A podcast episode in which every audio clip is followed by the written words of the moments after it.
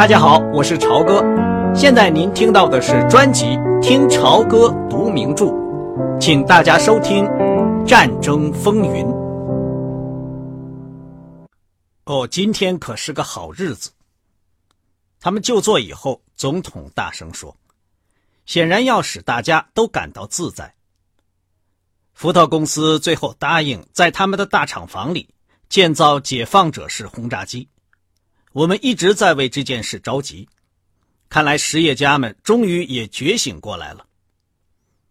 总统开始喝汤，大家也都吃了起来。到秋天，我们每个月要制造五百架重型轰炸机，这下可以办到了。毛姆先生，这是可以传给英国的大好消息。到秋天，我们每个月要生产五百架重型，这可是很有分量的情报。总统先先生，有有分量的情报是。毛姆的结巴引起了大家的注意，所以都留心听他说完。是你说，家还没有总统就笑了，然后又大声笑了起来。帕格看得出，这位在白宫下榻的客人是享有开玩笑的特权的。在上次世界大战期间。毛姆先生是英国的一名间谍。帕克总统在餐桌对面说着：“呃，他还写过一本间谍小说呢，名字叫做《阿申登》。你在这儿说什么，可得小心点丘吉尔会马上知道的。”总统先先生，你知道一个白宫的客人是永远不会干这种事儿的。你要相信，我现在已经不是一只雪。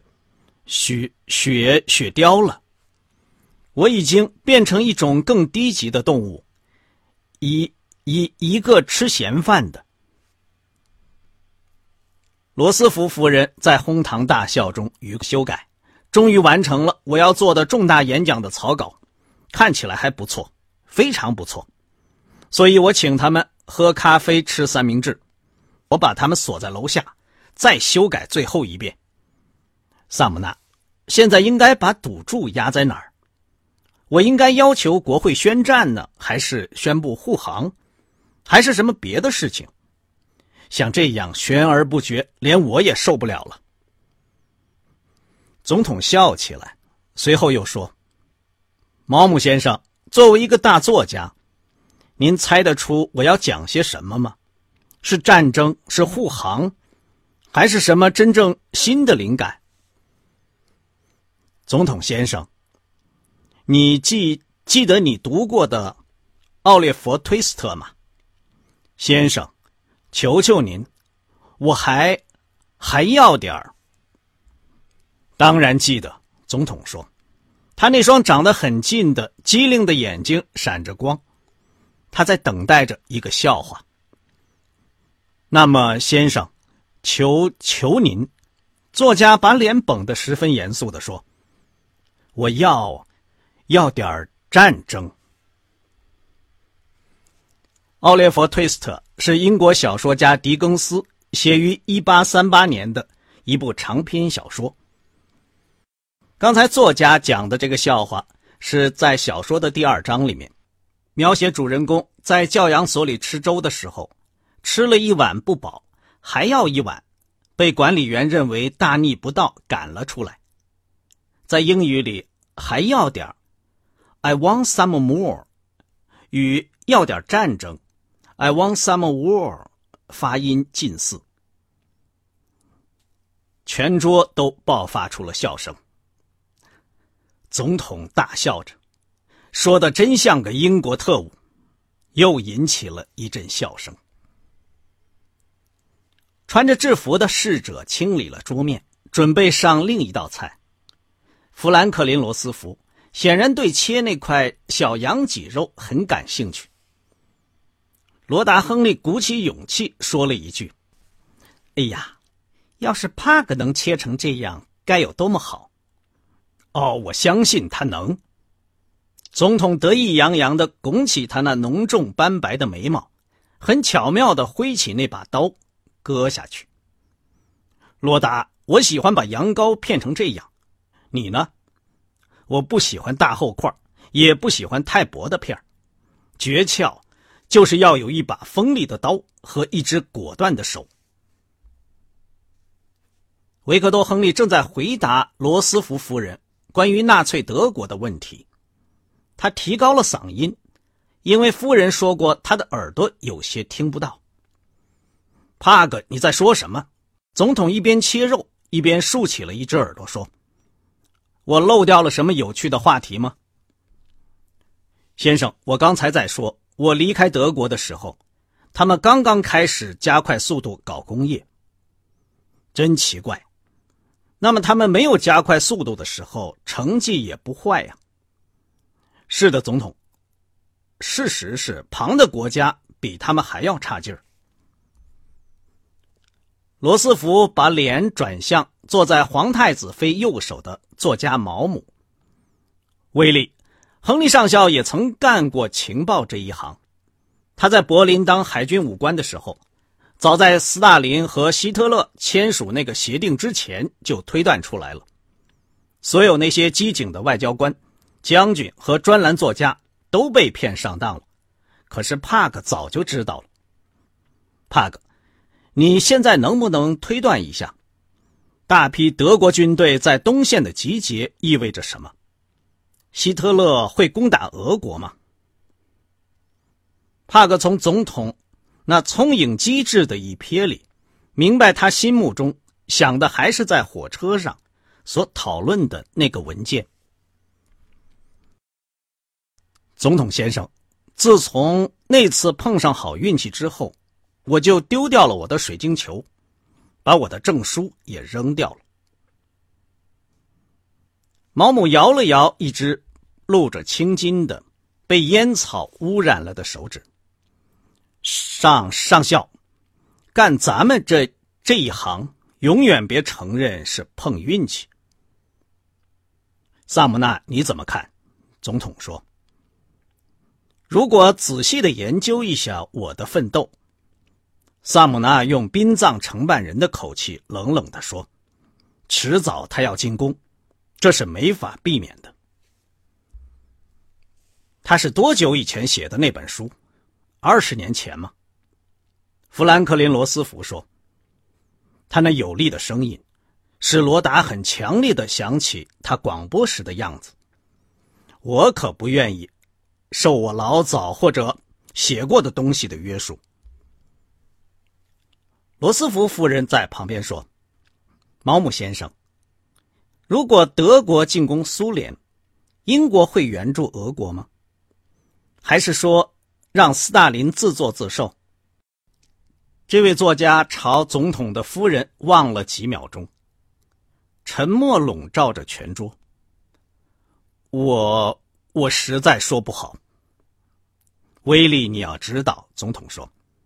这里很多人都不相信鲁道夫·赫斯犯了神经病这个说法，他们传说他是被派到那里去告诉英国人说，德国就要攻打俄国了，要取得一个叫你们袖手旁观的协议，作为回报，他们答应帮助你们保持住大英帝国。这正是我的奋斗里的计划。罗斯福夫人像个学校老师那样坦率地说。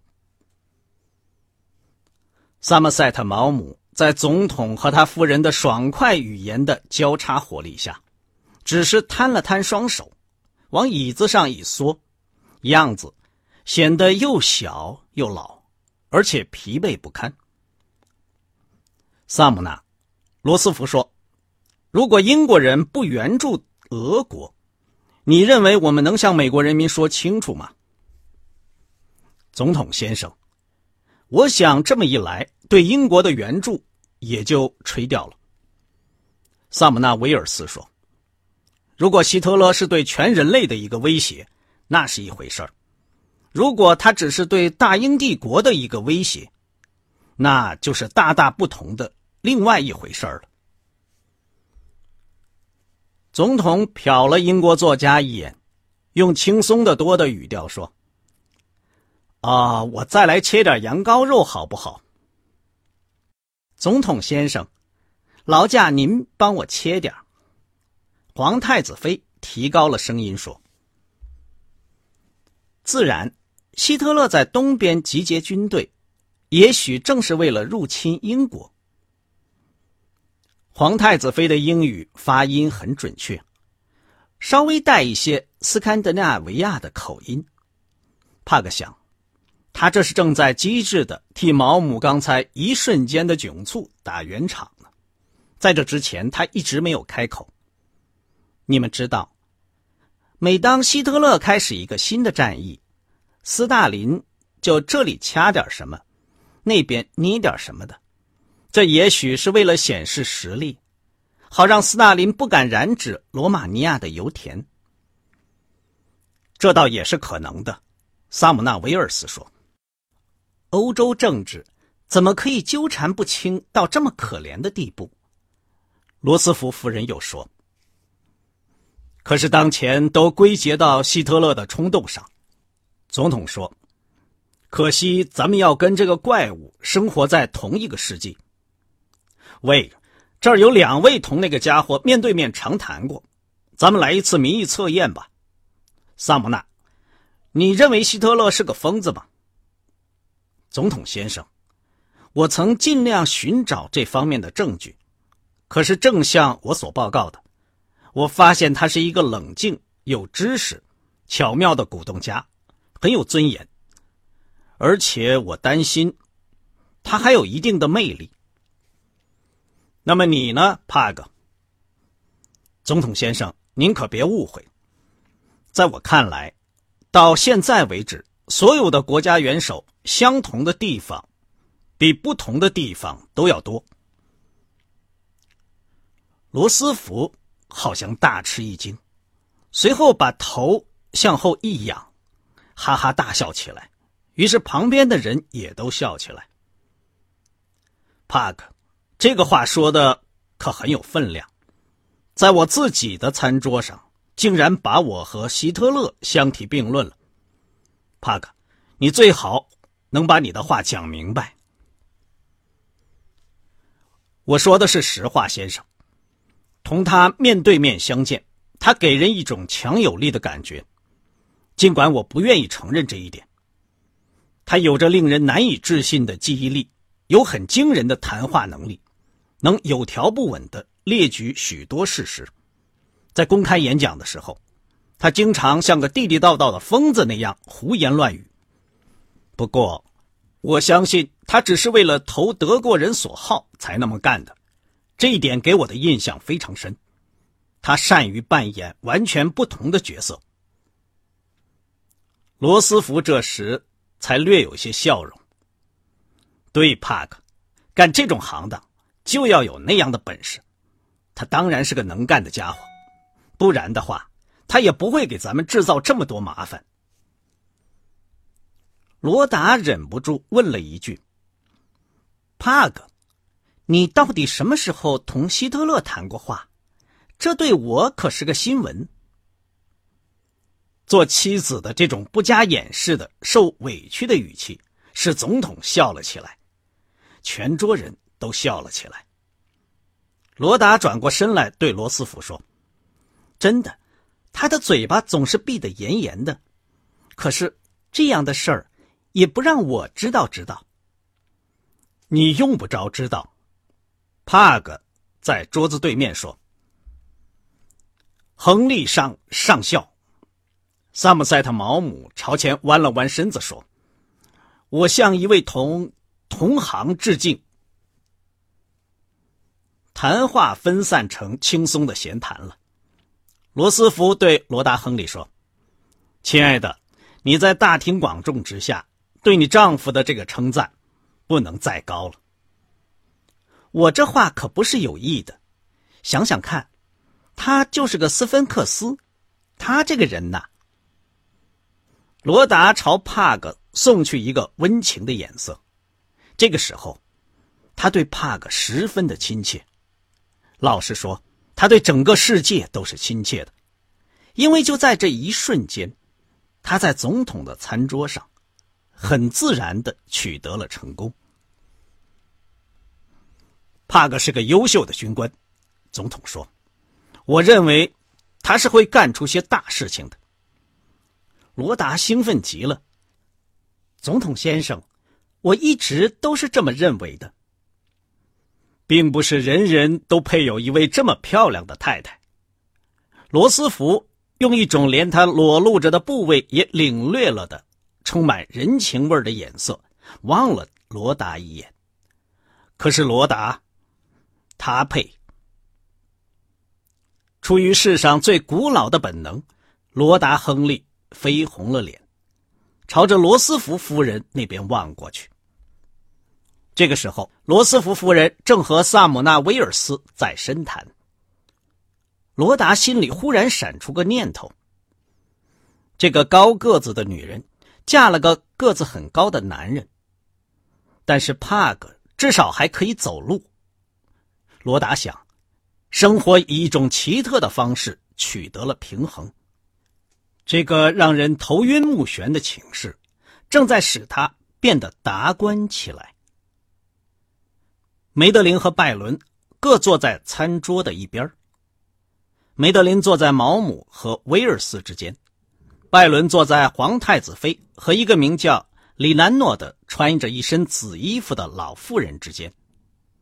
这位老妇人在整个晚上什么也没有说，看来显然是住在白宫的罗斯福的一个亲戚。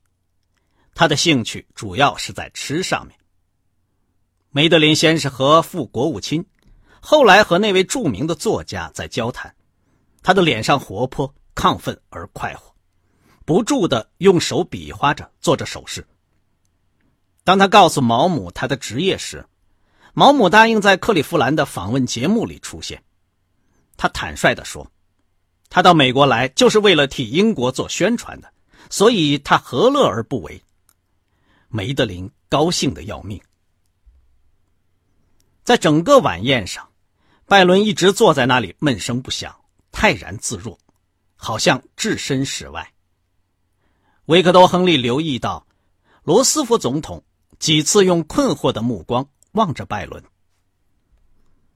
总统总喜欢叫所有人都高高兴兴的，在他周围，他只想看到喜气洋洋的面孔。帕克不断的瞅他的儿子。希望能和他的目光相碰，然后暗示他振作起来。在吃冰激凌的时候，总统趁着餐桌上消停的一刹那，我们还没听到这位潜艇军官说点什么。拜伦，你倒天生的适合那个小沉默的工作。这个年轻军官只对他忧郁的笑了笑。你们那个单位士气怎么样？非常好，总统先生。你们是不是准备随时打仗，就像毛姆先生所希望的那样？就我个人来说，我恨不得马上就打。好的，就是应该有这样的精神。维克多·亨利插了进来。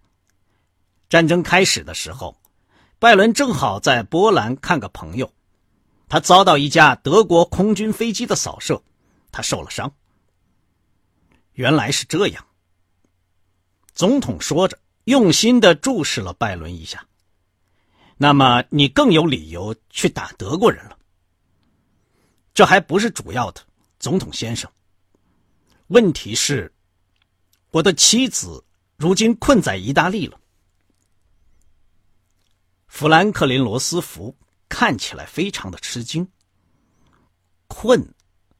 怎么困的？他的洪亮的嗓音变得干巴巴的。餐桌上，所有人都充满了浓厚的好奇，个个都望向拜伦。总统先生，我妻子的叔叔是艾伦·杰斯特罗博士，他是一个犹太人的耶稣那本书的作者。他在护照上遇到些麻烦，回不了美国。他年纪大了，又有病。我妻子就是不肯丢下他一个人回到美国来。拜伦说的也像总统那么干巴巴的，但他每个字都咬得很清楚。罗斯福夫人笑了笑，插嘴说：“富兰克林，咱们两个人都看过一个犹太人的耶稣，还记得吗？你确实很喜欢那本书。”杰斯特罗博士在耶鲁大学教过很多年的书。罗斯福夫人，拜伦说：“他几乎一辈子都是在美国生活的，现在只是卡在什么可笑的官方文件上头。可是目前。”他们就被困在意大利。一个犹太人的耶稣是一本好书，总统说。他的神情看上去厌倦，但是非常严厉。萨姆纳，请你派人去调查一下。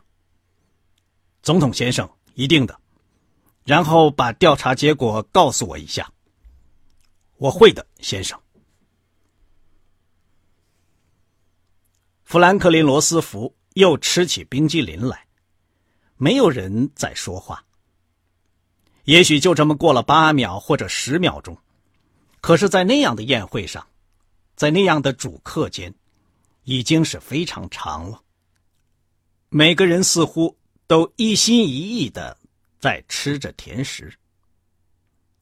提起那本书来，总统夫人抬起头来，带着微笑说。我现在正在看着一本很不寻常的书。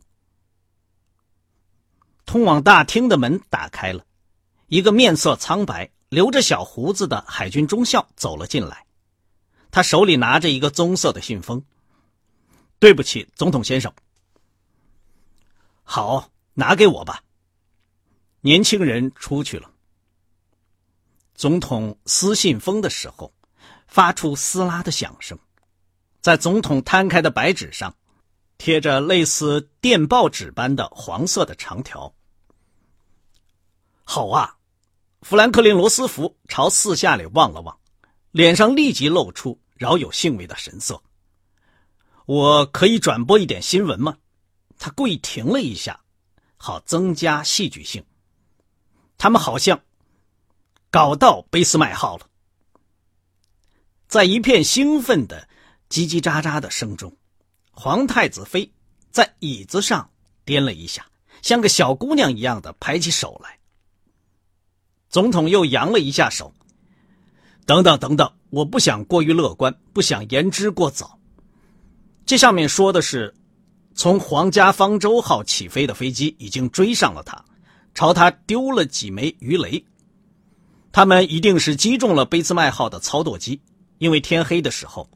他正拖着一道很厚的油迹，慢慢的往西开去，在朝着错误的方向开，全舰队都围了上去。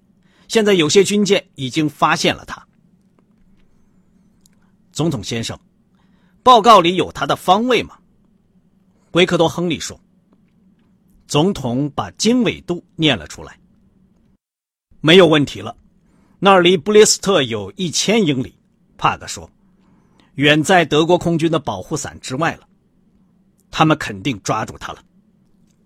罗斯福总统回过头来对一个侍者说：“请把杯子都斟上酒。”几名侍者赶快照他的吩咐斟起酒来，席上一片静寂。总统举起酒杯，为英国海军干杯。他说：“为英国海军干杯！”参加宴会的人。一起说，都喝下去了。萨默塞特·毛姆眨了好多下他那蜥蜴般的眼睛。刚才您听到的是听潮歌读名著《战争风云》，谢谢您的收听，我们下次节目再见。